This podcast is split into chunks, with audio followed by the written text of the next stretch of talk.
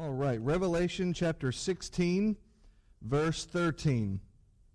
Revelation 16, 13 is where we're going to begin. We left off last week by looking at Revelation chapter 15, a short chapter, and then the first half of chapter 16, uh, both of which concerned the build up to and the beginning of the pouring out of these vials, the King James says, these bowls, shallow basin like uh, containers that held um, incense fragments in it, which would be burned, and the incense would would uh, swirl around and provide a, a pleasant aroma. Uh, well, this was a uh, a special kind of incense. This is an apocalyptic kind of incense. This is the kind of incense that, in the context of Revelation chapter 15 and the first half of 16 in particular, uh, is representational of God's uh, judgment against Rome and God pouring out his wrath against Rome. and as we go through the first half of chapter 16, what we saw was, as I say, there are seven of them, seven of these bowls, seven angels tasked with pouring out the, the power that is within these bowls. And each one that is poured out coincides with a, a particular direct attack by God against the uh, Roman Empire. Uh, whether that's an indirect attack, he's, he's attacking the nature uh, the elements of the world, and that hurts Rome or is hurting Rome directly. One way or another, Rome is the negative recipient of these various um, uh, vials of judgment being poured out. And as we come to chapter 16, verse 13, where we're at is six of these have already been poured out, and the seventh one is yet to come. And as we've noticed throughout this book, whenever there is a list of seven and seven things have to happen, it tends to be the case, this was the, the, the case most recently with the seven trumpets, that after the sixth of them, before the seventh, there's a gap. There's some kind of a delay, some kind of a pause in between the sixth and the seventh. Whereas the first six happen in pretty quick succession, and the way that John writes about them is almost one action per verse um, this happened in this verse, and the next verse, this happens, and the next verse, it happens the third time. But then once you get after number six, there's a several verse period where a lot of things are talked about. And it's because seven is, in Revelation, a number that represents completion, wholeness, totality. And so once the seventh one is done, whatever it is, you're, you're finishing it, you're wrapping it up, you're doing the end of it. and so it is, it is understandable why you would have these um, pauses before the last one is done, just to kind of make sure all the pieces are in place and everything is explained and everyone understands what's happening. Uh, and so there's that gap. And then number seven. And that's what we see here once again. Uh, vial after vial, bowl after bowl, incense after incense is poured out throughout this chapter 16. One, two, three, four, five, six, and then a pause. And what we see here at the beginning of chapter, uh, the beginning of the text we're about to start, verse 13, is almost like the response of it from the side of evil.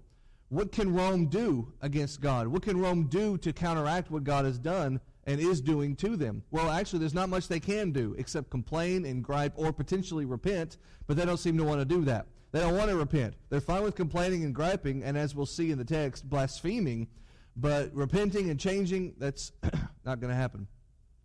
And that kind of that idea is kind of illustrated for us. The the um, doubling down in sinfulness, excuse me, the doubling down in sinfulness that uh, you see with the stubborn-hearted, evil people of the world is what we see in the beginning of our text. Revelation 16, verse 13.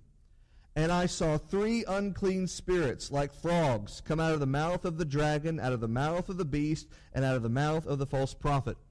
Three, um, three of the primary evil characters that we've been reading about for so many chapters now. The dragon is the devil. The beast is the emperor. And the false prophet is the Roman um, state priest who facilitates and orchestrates and oversees the worship of the emperor. Domitian in particular at this time period, demanded to be worshiped as God. And so the priests of Rome went out into those temples and the, the places of worship, and they made sure that the people of Rome paid homage to the emperor as a god. And if you did, then you're, you're fine. You can live and work and function uh, in society. If you refused to bow down to Caesar, then you were denied access to provisions. You couldn't buy or sell or anything. Um, and so it was those priests who handled that worship of the beast the beast who is just a, an instrument of, the, of evil by the devil above him. But why frogs? Again, the text, I saw three unclean spirits, and it doesn't say they were frogs, it says they were like frogs coming out of the mouths of these three beings. Why, why, of all words to choose, does he choose frogs? Does he mean that it's a creature that resembled a frog in some way? Is it something that's hopping? I don't think so. I think frog is used in particular because frog is an unclean animal. And I think what you're seeing is a, a kind of a summation of what the response of evil is to God's punishment of evil. what is their response? It is to spew from their mouth unclean things to spew out of their mouth something like frog, something like an unclean animal, Leviticus 11. You can't eat a frog or you'll be considered unclean. And so they're spewing out frogs. They're spewing out uncleanness. They're vomiting forth their, their blasphemy against God. That's the response of evil in this text. God has sucker punched, well, not sucker punched, that sounds like God's the bad guy. God has landed a knockout blow six times in a row. And six times Rome has refused to repent, say they're sorry, and change. And instead, they blasphemed, they've cursed, they've assaulted. Let's read a little bit more about these, these unclean things. Verse 14. For they are the spirits of devils working miracles, which go forth unto the excuse me, kings of the earth and of the whole world, to gather them to the battle of that great day of God Almighty. First of all, they are the spirits of devils working miracles. But these are not true prophets. These are not real miracle workers. These are false prophets. These are pretenders. These are people doing the work of the devil, the liar. These are like the, um, the magi of Pharaoh's court who could turn their staffs into snakes and vice versa um, and make, make their snakes rigid to appear to be a staff to fool people and to think they could make a transformation. And then they were exposed by Moses, who could work an actual miracle. And so they're like that. They're pretend worshipers. They're or pretend uh, miracle workers, I should say. They're pretend magi. They're working their phony miracles. And they go forth unto the kings of the earth and the whole world, working these phony miracles, convincing and tricking and deceiving everyone else in the world. That's a theme that's going to come into play later in this chapter, and particularly in the next chapter um, mostly in the next chapter, as we look at what the world's response is going to be to the Roman Empire's collapse.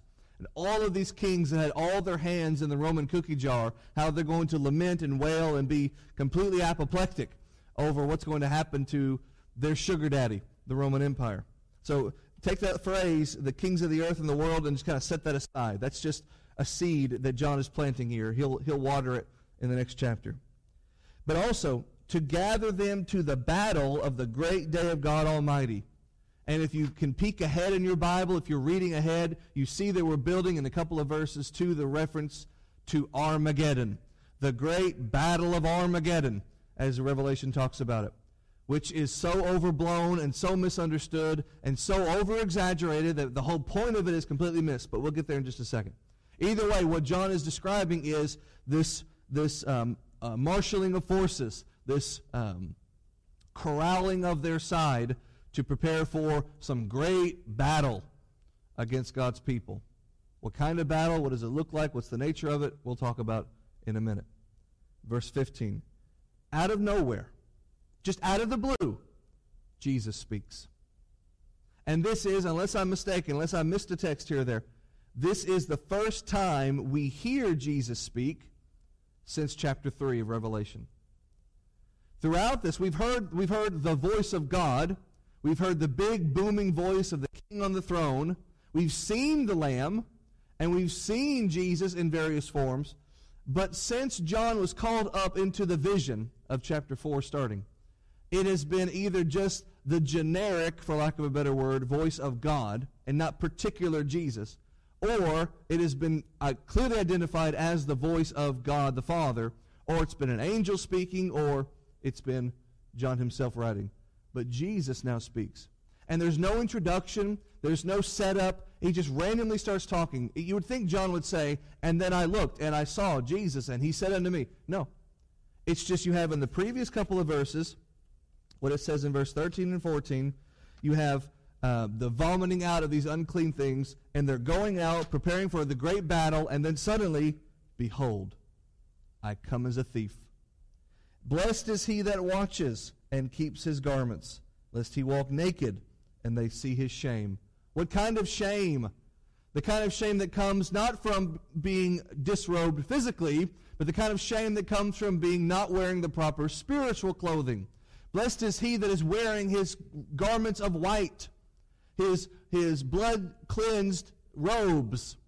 Revelation chapter 7, verse 14. Blessed is he that is dressed for the occasion. What occasion? In this context, the great battle that is coming.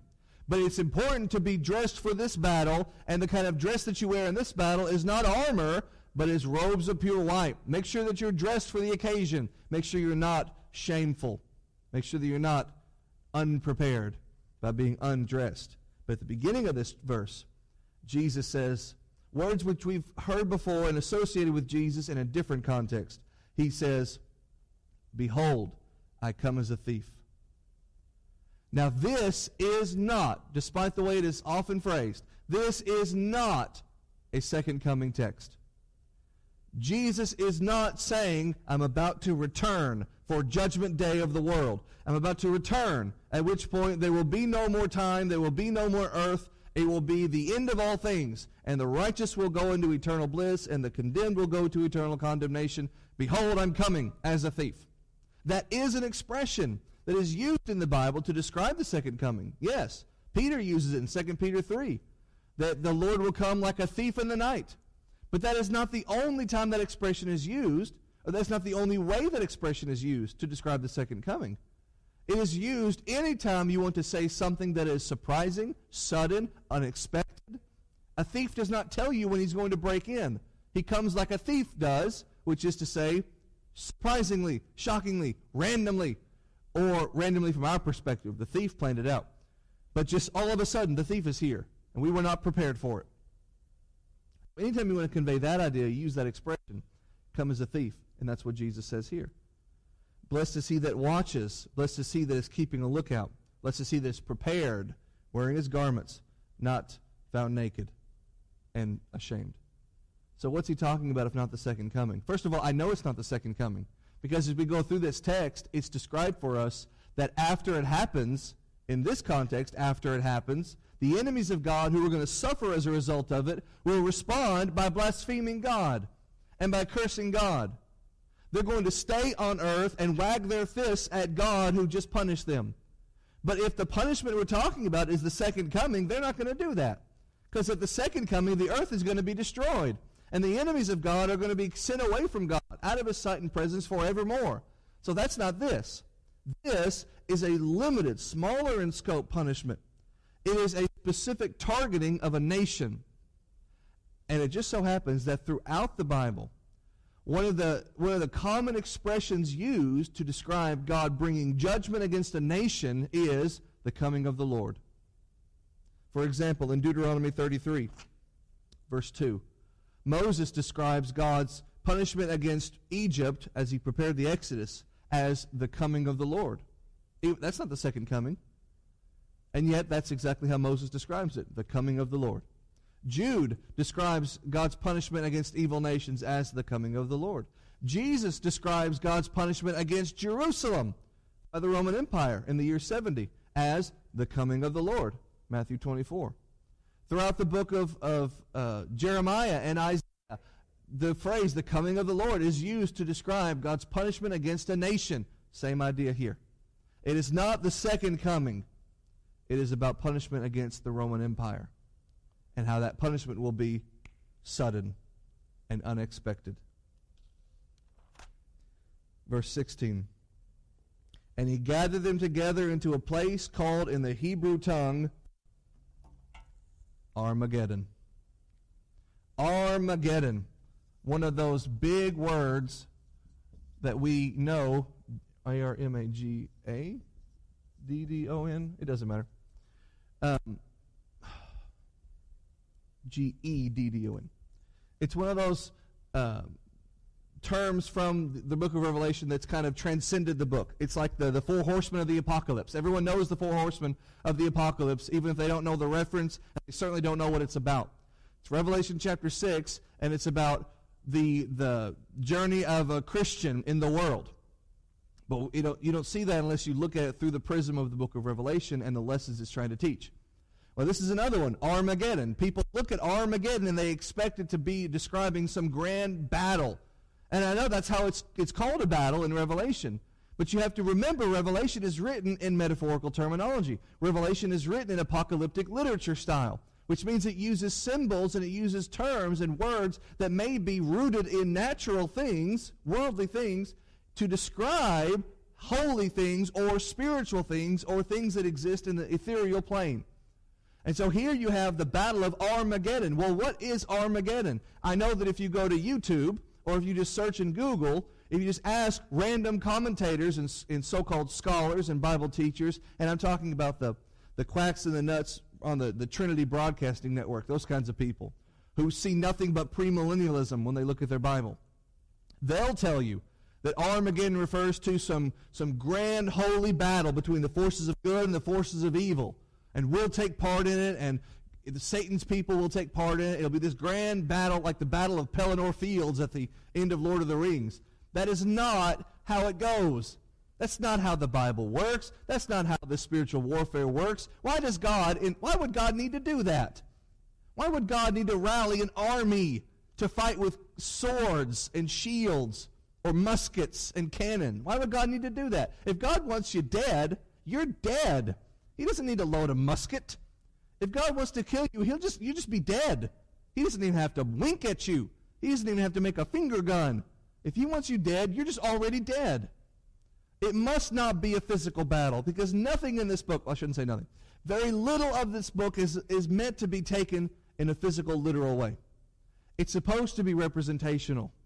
And sometimes it is a representation uh, a spiritual application from a representation that can't even exist in the physical world. Do you remember several chapters ago when we uh, we came upon a listing of the tribes of Israel, and it was it was in Revelation, and it was describing this is who God's people are.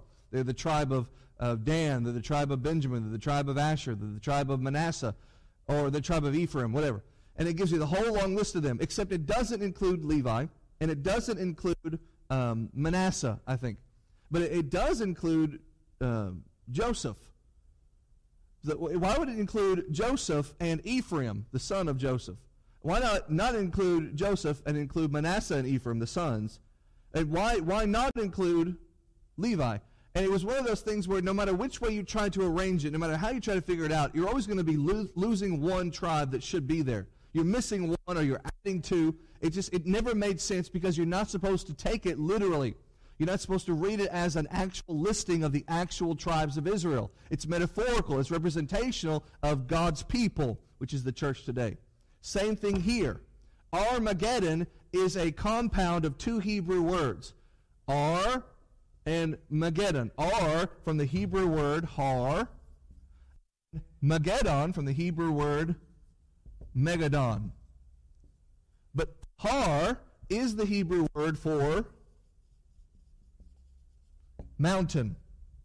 Megadon is just an approximation of the word Megiddo. So it is mountain or mountains of Megiddo. All the word Armageddon means is mountains of Megiddo. Here's the problem Bible map, okay? Bible map is easy to draw. The Holy Lands, I mean. You just have to draw this little uh, little, um, notch here. That's Mount Carmel. Swing it down. This is Egypt, Nile River. And then you have this little circle here. That's the Sea of Galilee, Dead Sea, and then um, Jordan River in between. So you got Mount Carmel here. You've got Mount Tabor and Mount Moriah down here where Jerusalem is. You've got Mount Gerizim over here, in the land of the Samaritans. You got all these mountains everywhere all these mountains. Where is Megiddo? Megiddo is about here or so, a little bit to the west of the Sea of Galilee. That's Megiddo. Also known as Are you ready for this? The plains of Megiddo. The plains of Megiddo. Because even though there are mountains all around down here and over here and up there, in actual Megiddo, it's as flat as a pancake. It's as flat as Kansas on a hot summer day. There are no mountains of Megiddo. Armageddon does not exist in a physical world. And that is something that eludes so many so called Bible students and so called Bible teachers who, you look them up on YouTube and you just type in Battle of Armageddon, you'll get hundreds of hits, hundreds of videos with titles similar, similarly to um, Battle of Armageddon site or Battle of Armageddon location. And it's always some guy with wild and crazy hair, and he's looking over some vast place. And a lot of them go to what is the, the remains of the excavated remains of Megiddo. And it's just plains. It's just flat area all around. And yet they're looking for the mountains of this place. The mountains of this place don't exist. It's like saying the swamps of Canada. There are no swamps in Canada. It doesn't make any sense. Because you're not supposed to read this word and think literal. You're not supposed to read this word and think earthly. This word is supposed to represent something. God is going to have this grand battle in his mountains. What is the mountain of God? What is the mountain of God? The mountain of God is not a physical, you know, um, uh, rising of tectonic plates or anything like that. The mountain of God is the church of Jesus Christ, Isaiah chapter 2. The grand battle of Armageddon is nothing more than the battle for your soul. What Armageddon is describing is the battle between good and evil. Listen, the war, the war between God and Satan has already been won. The war is over. The war was over on Resurrection Sunday morning when the angel said, He's not here, He is risen. Come see where His body used to be and is not any longer. Jesus is risen. He conquered sin. He conquered death. He defeated the two weapons that the devil has. The only reason the devil could win the war was because of sin and death, and Jesus defeated both sin on the cross and death from the grave. So the war's over, but the battles still rage. And there's precedent for that in history. Wars are ended with treaty, and the word doesn't reach the, the front lines as battles still fight. The, the War of 1812 between America and Great Britain was ended at the Treaty of Ghent, but they didn't get the message down in uh, Louisiana. And so Alexander Jackson continued fighting, and he led the Union Army to a, to a, to a win against Great Britain in the Battle of New Orleans. And even though we technically lost the War of 1812, we, we, we signed the treaty to get them to leave us alone. Even though we lost the war, we won that last battle and so we basically walked away saying, we'll call it a draw. You know, we lost the war of 1812, but because we won throughout Andrew Jackson and the Battle of New Orleans, because we won that battle, the final battle, we walked away saying, no, that's about even. That's fair. We'll just say we both won and call it a day. You may win the battle, you may win the war and lose the battle. Jesus has won the war. But the battle still rages in the battlefield of your soul. You are the plain of Megiddo. You are the mountain of God today. You're your own little mountain where Satan has rallied his forces and God has rallied his forces, and it's good versus evil to fight for your soul. The devil has lost, but he's taking people with him on his way down. And I might be one of them, and you might be one of them if we surrender and if we give up. Keep reading verse 17. The seventh angel poured out his vial into the air, and there came a great voice out of the temple of heaven from the throne, saying, It is done. Not, I should point out, not it is finished. This is not finished. Finished is teleo in the Greek. This is it is done. Ginomai in the Greek. So again, look at the beginning of the verse. The seventh angel. We've had six angels with six bowls of incense full of judgment, poured out one after another after another. And now a big gap as we built up to this moment when the seventh angel is going to do his work. And now he's doing it. He pours out his vial and he pours his out into the air, into the atmosphere, into the heavens above the, the Roman Empire. What's going to happen? Well, we're not told yet. But whatever happens is going to revolve around atmosphere, weather. We'll see that in a few verses. But he pours his vial out into the air, and there came a great voice out of the temple of heaven from the throne. Who speaks from the throne? The king, God. The voice of God booms from the throne in the temple in the heavenly domain where John is kind of witnessing all of this happen. And he's, he's stooping down to see earth below and the angel pouring out his vial, and then he hears the voice from the throne, and the voice of God says, It is done. And what does it mean it is done? On the cross, Jesus, as he was about to die, utters three powerful words It is finished. But that's not this. It is finished, teleo, means it is, it is completed. It is a passive kind of word. It's essentially Jesus saying, I have allowed it to happen.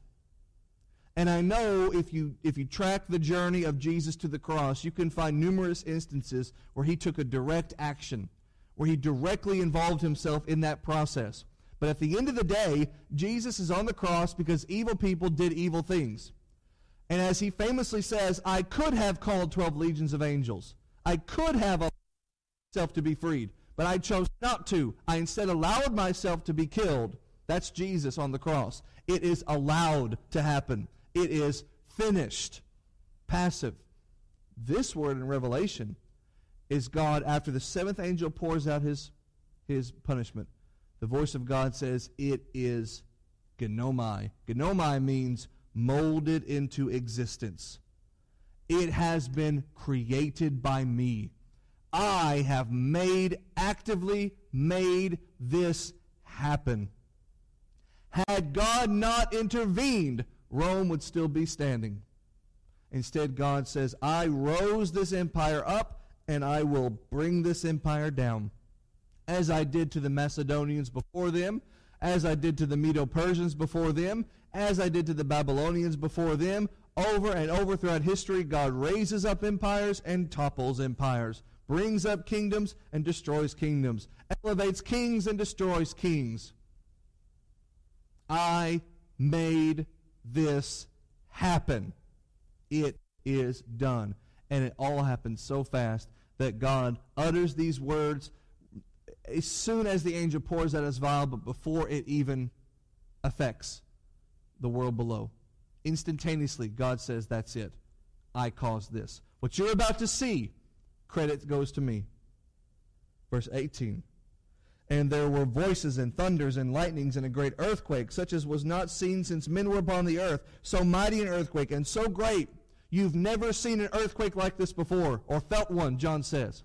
And obviously, this is not hyperbolic. This is John um, speaking metaphorically, because he is not on the earth right now in the vision, he is in the, the throne setting of God. He is surrounded by the angels and the, the four angelic beasts and all the elders, and the throne is before him. So the ground under his feet to quake. But this is his way of describing in apocalyptic literature the stirring of God, the action of God. God's about to move and spring into being and spring into action.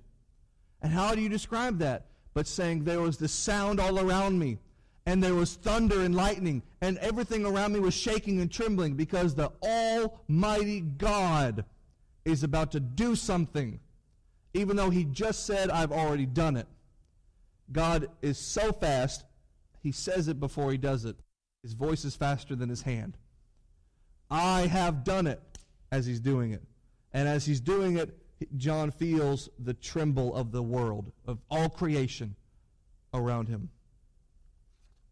Verse 19. And the great city, Rome, was divided into three parts. And the cities of the nations fell. And great Babylon came in remembrance before God to give unto her the cup of the wine of the fierceness of his wrath. I love the end of that verse, but look at the beginning of it first. Verse 19. The great city, Rome, was falling in pieces. A third here, a third there, a third there. By thirds, it is just, it's falling in chunks and the cities of the nations, all the cities around the city of Rome, all the, the, the backbone of the empire, falling as well.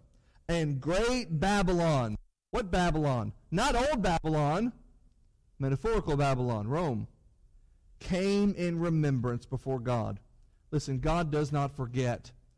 God has never forgotten anything. His mind always knows everything at all times. So whenever you read in your Bible that God remembered something or that God brought something to mind, all that means is God has always had this plan in place. And he has just let things fester and let things stew and let things kind of work around his planning until the moment came when it was time to do what he was going to do. And when that moment came, God says, All right, it's time to bring you to the front. It's time to move you to the front of the line to do what we're going to do. It's like God, it's not, it's not like we think of the word remembrance. It's more like a teacher calling on a student. God brought Babylon to the front of the class. Babylon, it's your turn. God has called Babylon to mind. He says, Now you come before me to take your punishment. Spiritual Babylon, Rome. And how does it describe it? In the King James, it says, in remembrance before God, to give unto her the cup of the wine of the fierceness of his wrath. Throughout this book, at least for the past couple of chapters, we've been reading about how God's wrath has been filling up slowly and slowly and slowly. With every transgression, with every crime, with every sin, botched action by the Roman Empire, the cup of the wine of God's wrath has been slowly reaching the top, and it's going to foam over. And now that it has reached the top, God has taken the cup of his wrath and he has shaken the hand of Rome. Now you're going to drink the wine of my rage. The cup of the fierceness, the unresistible, unstoppable, irresistible, ungetaroundable punishment, wrath of God. Verse 20 And every island fled away, and the mountains were not found. Where are you going to go when God sets his eyes of judgment against you? When God's angry, fierce, indignated eyes, when they turn to you and they're about to punish you, your first inclination may be to look around for a good place to hide. Unfortunately for Rome, they might try to flee. They're on a peninsula, the Italian peninsula, the Apennine Peninsula. They might try to flee, but it says all the islands fled away from them. We don't want you here. We're out of here. All the islands fled from the seas, so they could not hide there. Well, they will go into the mountains. There are mountains all to the north. We'll go into the mountains. No, the mountains cannot be found either. You will find no refuge anywhere in the world when God puts his eyes on you. That's kind of the theme of the book of Obadiah. As the prophet Obadiah is riding to the kingdom of Edom, who had uh, stabbed Israel in the back and had uh, sided with Israel's enemies against her. And Obadiah writes for God, and he says, You people in, in Edom, you people who have hidden in your, your rocky territory, thinking you can hide in the crevices and in the caves of your mountains. No, you can't hide from God. Your mountains will not protect you. Well, that's the message to Rome. You want to flee to the islands? The islands have already ran away. You want to flee to the mountains? The mountains are hidden from you. You cannot go anywhere to escape what's coming. Verse 21 And there fell upon men a great hail out of heaven. Remember, a couple verses ago, the angel pours out his vial into the air, into the atmosphere, and it stirs up a hailstorm. And the hail falls every stone about the weight of a talent, between 60 and 100 pound, between 60 and 100 pound bowling balls of ice falling from the sky. And what's the response of the evildoers? Men blasphemed God because of the plague of the hail, for the plague thereof was exceeding great. What is the response of Rome? This is their last gasp. Seven judgments made against them, seven punishments leveled against them. Seven times God has punched and punched and punched and punched. And seven times they've responded, not with apology, not with changing their actions, but with blasphemy. And that's it. Thus ends the Roman Empire. And as you open to chapter 17, you get the eulogy, you get the obituary. Here lies Rome. What do we say about her? That's chapter 17. Now, the Christian reading this is still in the midst of Roman persecution. The empire is still breathing down their, their necks, still putting their boot to their throats. The empire is still a threat, but what they're reading here, these Christians reading this text for the first time, they're reading the promise of God. This is what will happen. And when it's all over, we'll get the obituary for Rome. Chapter 17. There came one of the seven angels who had the seven vials. Which one? Don't know. Moving on. And talked with me, saying unto me, Come here. I will show unto you the judgment of the great whore that sits upon many waters. It's very pointed. John has witnessed this angel pour out his vial, and he saw these hail, hail, this uh, hailstorm of, of bowling balls crash into the ground, and he's seen the Roman Empire be reduced to to debris as a result. And as he's watching the spectacle, an angel comes to him and says, "Hey, you want a better look? Let's let's let's get a little higher, see a bigger viewpoint." Come up with me. I'll show you the judgment of Rome. I'll show you all that God has done, or from the perspective of the reader, will do to the Roman Empire. And how does he describe the Roman Empire? He calls her the great whore that sits upon many waters. Called a whore or a harlot in your translation because of the relationship she's going to be illustrated as having with various other kings of the world, kingdoms of the world. She sits upon many because I think it is the, the, the usage of water in this book is kind of murky and mysterious as you first start it. But as you progress through the book, I think it becomes clear that the sea and many waters describe the nations of the world. And that is the apocalyptic equivalent of the kingdoms of earth. And I, it's not so obvious at the beginning, but it becomes more focused and obvious toward the middle and end and then, especially at the end, when you read, There was no more sea, and we'll see that at the end of this book. But here, I think it's starting to come into focus that these seas represent the kingdoms, and how the Roman Empire had her toes in all these different waters. She had her tentacles, the Hydra's tentacles, and all these different bodies of water represented by the kingdoms, or representing the kingdoms. Rome was a huge, sprawling empire, but she wasn't the empire of earth. She was a huge geographical force that had alliances and deals and treaties with all these other kingdoms around her. Because all these other kingdoms around her could not compete. She was so much bigger, so much more powerful. So all they could do was just play nice and make deals with them. And so that relationship is described for you in the first part of this chapter as a harlot with her suitors. All right? Verse 2 about Rome with whom the kings of the earth committed fornication. That's why she's called a whore. And the inhabitants of the earth have been made drunk with the wine of her fornication. So she has struck all these treaties and struck all these deals with all these empires, with all these kingdoms. But in response, what these other kingdoms had to do was capitulate to Rome's debauchery and Rome's evil. Now listen, Rome is an empire credited with many great advancements in society modern modern equivalents to to indoor plumbing and aqueducts and um, just um, sewage treatments in general and roads, all those kind of things that we attribute to the Roman Empire. I mean, state level roads that that stretch across an entire domain. All these things we credit to Rome. We also have to credit to Rome a society of debauchery and wickedness and evil and murder and the punishment of the innocent. All those things are also credited to Rome. And so while it's easy to say all these kingdoms just wanted to have good plumbing, yeah, but they had to bow the knee, bend the knee to an empire that slaughtered the innocent en masse. And so that kind of getting in bed with the enemy, that's the metaphor John uses here, or the angel uses to John. Rome is a harlot, and all these kingdoms are just John's that get with her. Verse 3.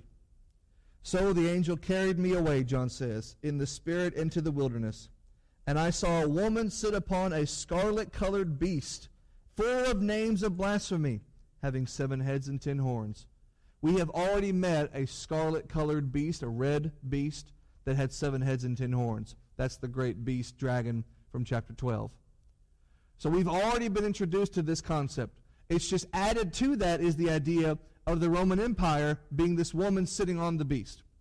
Not riding the beast like uh, the cowboy rides the horse and the cowboy's in charge and the horse serves the cowboy. No, in this case, it's, it's more like the, the beast has to carry around the woman who is riding um, on its back.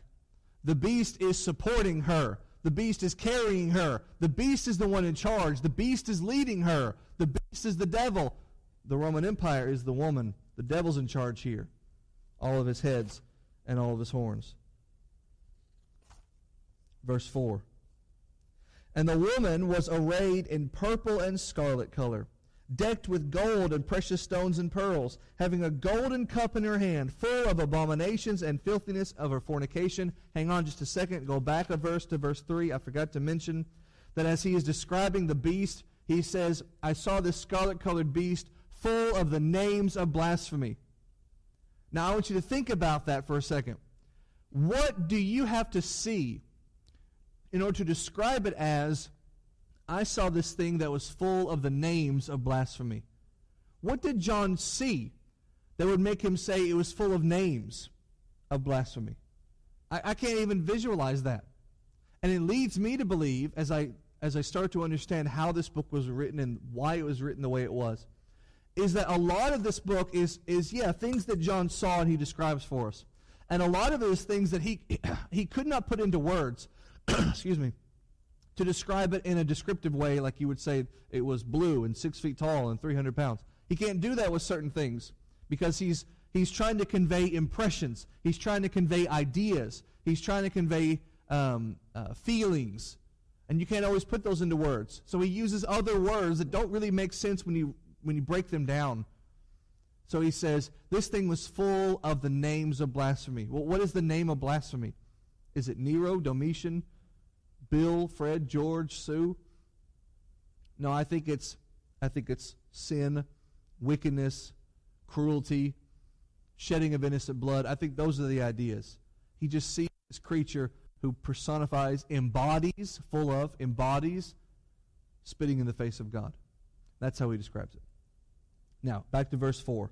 This woman, the Roman Empire, the whore sitting on the, the, the, the devil's beast uh, is covered in colors of, we typically associate with royalty, but also could be colors of bloodshed and maybe a little both. Purple for royalty, scarlet for blood. Because she is so rich and she is so wealthy and she is so powerful on the earth because she's willing to get her hands so bloody and do so much evil. She is decked with gold and precious stones and pearls. She's wearing the very, very best gemstones the earth has to offer. She is living at the top of the pyramid. She is the richest, wealthiest, fanciest of them all. She's got gold rings. She's got pearl necklaces. She's got uh, precious stones all over her body. Incidentally, at the end of this book, as we start seeing God's depiction of paradise, or really God's depiction of the glorified church, as he describes it, he uses these same emblems gold and precious stones and pearls, and he says that stuff paves the floor. Like you walk on gold. The doorknobs are made of pearls.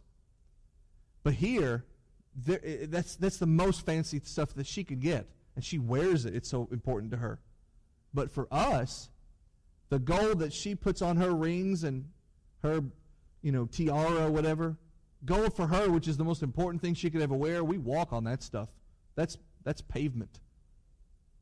So a little contrast there, which we'll see later in this book. And in her hand, a golden cup full of abomination and filthiness of her fornication. I think it's curious that the last time we, we saw the Roman Empire, God was shoving the cup of his wrath in her hand. And now, when we see her in response, she has a cup of evil in her hand. She hasn't learned her lesson. She's holding a cup full of, in fact, we'll see the blood of the innocent in a moment. Verse 5. Upon her forehead was a name written Mystery, Babylon the Great, the mother of harlots and abominations of the earth. And if you did not have that first word, mystery, if you just had Babylon the Great, There would be somebody out there, and there probably is anyway, who would say, So we're reading about Babylon.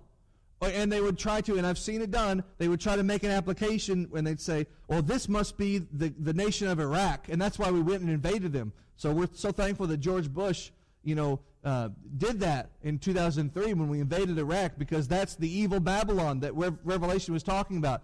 And I don't even know what you're talking about because that's not at all what John is talking about. That is not at all what he says. He flat out tells you with big flashing neon words this is the mystery Babylon. Mystery Babylon. What does that mean? It means this is the wink, wink, nudge, nudge, in quotation marks, Babylon. It's not really Babylon, it's the Roman Empire. The Roman Empire is the Babylon of Revelation. John almost never, if not ever, says the word Rome in this book. I don't want to say never because I might have forgotten a part. But I don't think John ever says the word Rome in this book.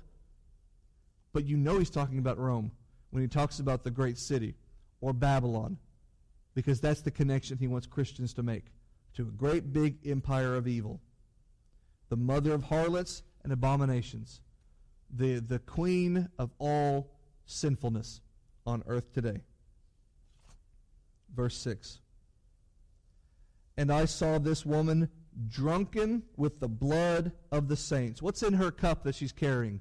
the blood of the saints and the martyrs of Jesus. That's what she's carrying. She is feasting on the blood of her enemies. That's a grotesque display, a picture that John is painting.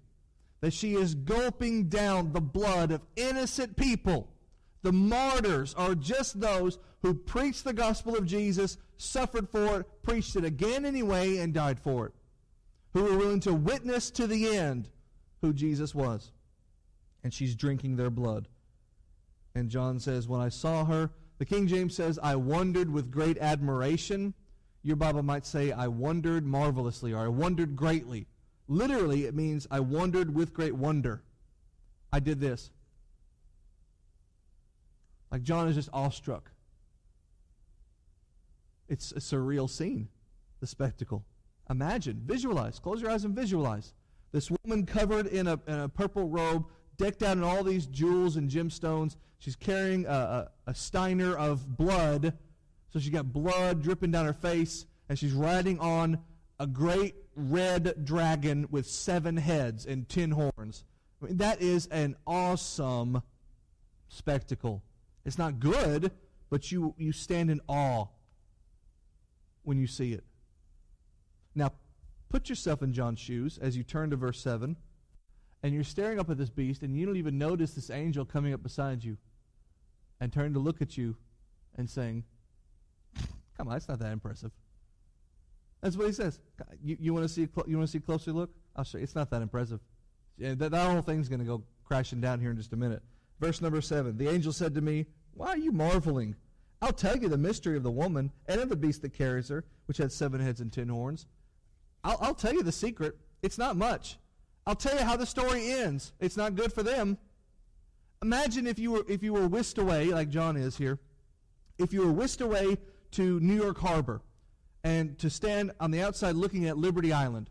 And there is the great Statue of Liberty, our grand colossus of freedom given to us.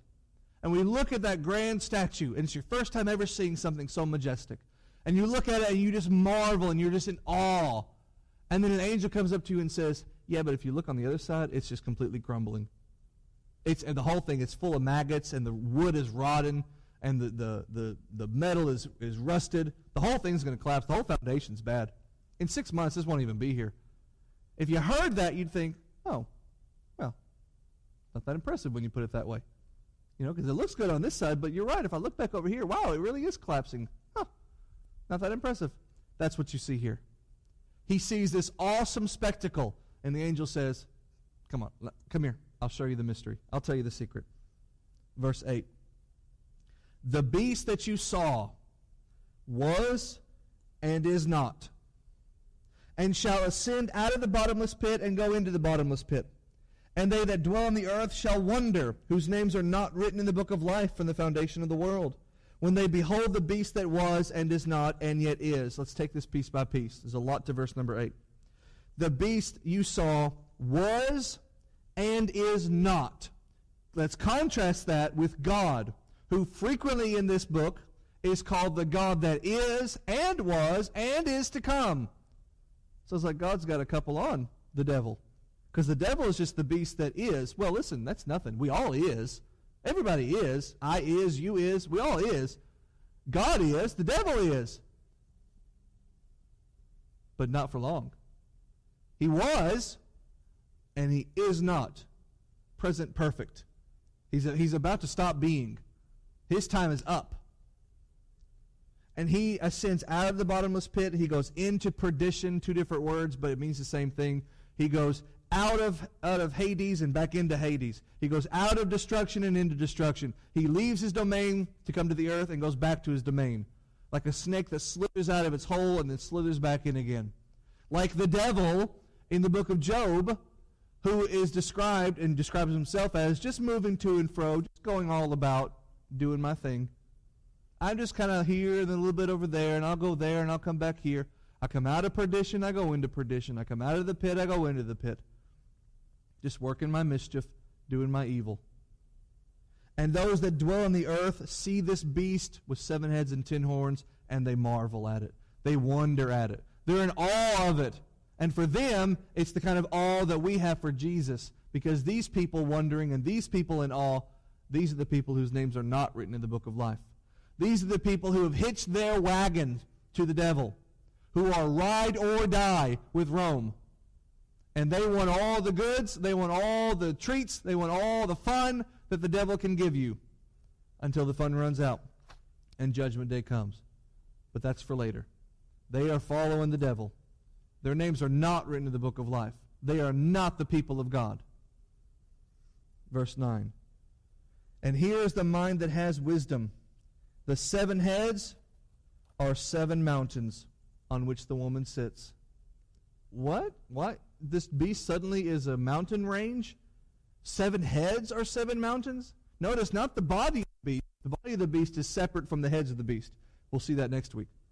But the heads of the beast are now, now depicted for us as seven mountains. It should be noted that Rome is the empire built on seven hills. That's what it was called a connection, I think, is obvious to be made to the Roman Empire.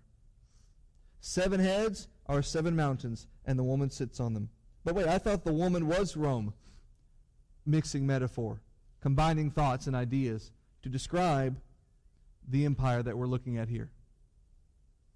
The seven hills, by the way, uh, Aventine, Caelian, uh, Capitoline, that's where we get the word capital, Esquiline, Palatine, um, and Viminal. Not that that matters, but those are your seven hills of Rome. And that's what John sees. He sees Rome, and he sees a spectacle that the evil of the world are in awe of, unaware that its whole foundation is collapsing, and it's all going to be destroyed by God very shortly. Verse 10. And this is where things get really crazy. It's the last verse. And there are seven kings. You have seven heads, seven mountains, seven kings. Five are fallen, and one is, and the other is not yet come. And when he comes, he must continue a short space. Easily one of the most difficult verses of the text. Easily one of those verses that is, there, there are a thousand um, different interpretations of it, and it is just full of mystery. But I would like us, before we zoom in, to just remember the overall point being made. And let's remember that Revelation was not written verse by verse. Revelation was written as a letter. It was written as one big picture. It was written as a forest. And the temptation and the, the challenge that Bible students sometimes have is to zoom in on that forest and try to overanalyze one of the trees. And you miss the whole big picture. The whole big picture is look at this creature, look at this beast that John, through different ways, describes that it's the Roman Empire. Doubles and triples and quadruples down so that you can know what we're looking at here is the Roman Empire. And so as you do that, remember, you're reading about an empire and you're reading about it without it ever being named. And so it has to be alluded to in different ways. And so it has seven heads, it has seven mountains, it has seven kings. It's all part of the same big picture, okay? Nevertheless, there is an interpretation. There must be an interpretation. Now, I may not have it right, but here's my interpretation of what it means. Again, the text, verse number 10. Seven kings, five are fallen, one is, one is not yet come. What that, what is that talking about? Seven kings of the Roman Empire, very obviously, I think, makes reference to emperors of the Roman Empire. But it should be noted that there are 11 emperors in Roman history at this point. 11 people have worn the mantle of Caesar or emperor by this point when John wrote Revelation. They are Augustus, Tiberius, Caligula, Claudius, Nero, Galba, Otho, Vitellius, Vespasian, Titus, and Domitian. Those 11 men were the emperors of Rome. 11 is not 7, so you can't do that. You can't say he's just listing the seven emperors. That wouldn't make sense anyway because of the descriptions he gives you. And that's the thing about this. As we said with those tribes and as we said with Armageddon, it's, it's not so cut and dry, translate one to one, seven emperors, seven heads, seven mountains, seven kings, because there's not seven emperors. There's 11 emperors. And if you read commentaries and scholars and people who write about it, what they'll try to do is they'll, they'll just they'll force that idea that seven emperors in history of Rome, and even though there have been 11, they must be those seven, and we'll just combine some. And so we'll combine Augustus and Tiberius, and we'll combine Caligula and uh, Claudius. Well, why are you combining them? John didn't tell you to combine them. John didn't say to do that. See, now, now you're injecting your interpretation into the text instead of seeing it as the way to understand what the text is giving you. Proper interpretation is taking what the text gives you and making sense of it. But once you take your interpretation before the text and you shove it into the text, that's, that's not good exegesis. That's not good drawing out. That's shoving in. And we shouldn't do that. So I, I always push back whenever I read a commentator saying, well, these represent the emperors of Rome in history if you combine these here and combine these there. Well, that's a big if. John didn't do that. It must mean something else. And notice also, by the way, that John doesn't just tell you how many. He gives you another important modifier to understand how to understand them. He says, five have been one is, and one's to come. Five, one, one. There's your seven. Notice, it's not seven, it's three. It's not seven, it's three. And if you take what's, com- what's all in those three, you get seven parts. But it's three things. Five that, is, that, that were, five that are dead, five that are fallen. That's one of those three. One that still is, that's another one. And one that is to come. There are three groups Five are in this group, one is in this group, and one's in this group. That makes seven, but there are three groups. Five that were, one that is, and one's to come. Look at that list of emperors again. Augustus, Tiberius, Augustus, Tiberius, Caligula, Claudius, Nero. Stop. Five. These are the five that are fallen. Why are they fallen? Because after Nero, remember we talked about this a few weeks ago, Nero had a coup made against him. Galba orchestrated a coup, and General um, the Gauls, the Gauls and, and Galba orchestrated a coup against him. And so Nero was either killed or he was mortally wounded and exiled and he fled to the east. Either way, his dynasty, that dynasty of the Caesars, ended with Nero. So those five, that dynasty that began with Augustus, the great nephew, I think, of Julius Caesar, when that Nero was, was um, overthrown, that dynasty ended. Now that's the five that were. Now you have, after Nero, Galba, who orchestrated the coup. He started a new dynasty. Galba, Otho, Vitellius, Vespasian, Titus, Domitian. Those six are the dynasty that is. That's the one that is. Now you say, wait, why is that the one that is and those are five that were? Because that's a dead dynasty. And so it doesn't get the, the, the prestige that history affords, currently being written history affords, the present power, the present people in power. They're one dynasty. Kings come and kings go, but that's still the one dynasty. But that one that was, you know, it's just a bunch of kings that are gone now. Those are the five that were. But we are the one dynasty that is, the dynasty of Galba, Otho, Vitellius, Vespasian, Titus, and Domitian. And it just so happens that Domitian is going to be executed. He's going to be assassinated. And he's going to replace, be replaced by Nerva. Nerva begins a new dynasty, the one that is to come. So you have five that were, you have one that is, and one that is to come. And because Rome is going down, that one that is to come is described as passing shortly. It's not going to last very long. Don't think of that in terms of, well, how many years did it last? No, don't make it so literal. Don't make it so earthly.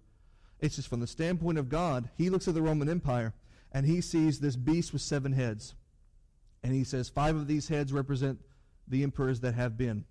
One represents the emperors that the, the dynasty in power now, and one represents the emperor that is yet to come, the dynasty yet to come. But that whole beast is going down. Because as we'll see next week, there is actually an eighth head that controls all the others. The real head of this whole beast.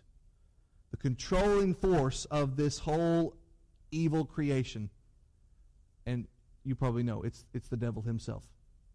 So you have these seven beasts, and you, you think you can kill one. It was and is and was not and is again. That's the way it's described like that. It's, you, you kill it and it comes back, and you kill it and it comes back. Imagine what being, what, what being a Christian was like during the reign of these Caesars.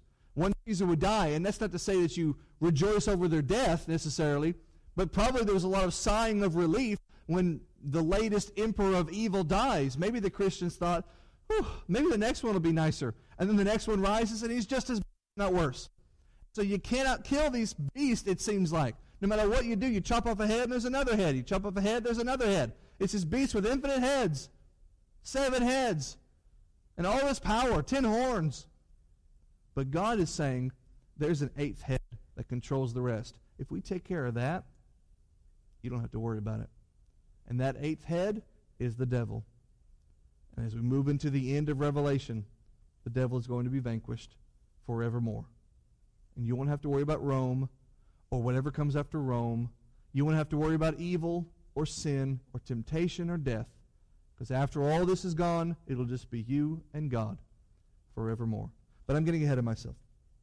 That's Revelation chapter 17, starting or stopping in verse 10. We'll pick up next week with Revelation 17:11 and read a little bit more and learn a little bit more about this beast and its heads and how this eighth head is described and comes into play. That's all I have for you tonight. Thank you all very much.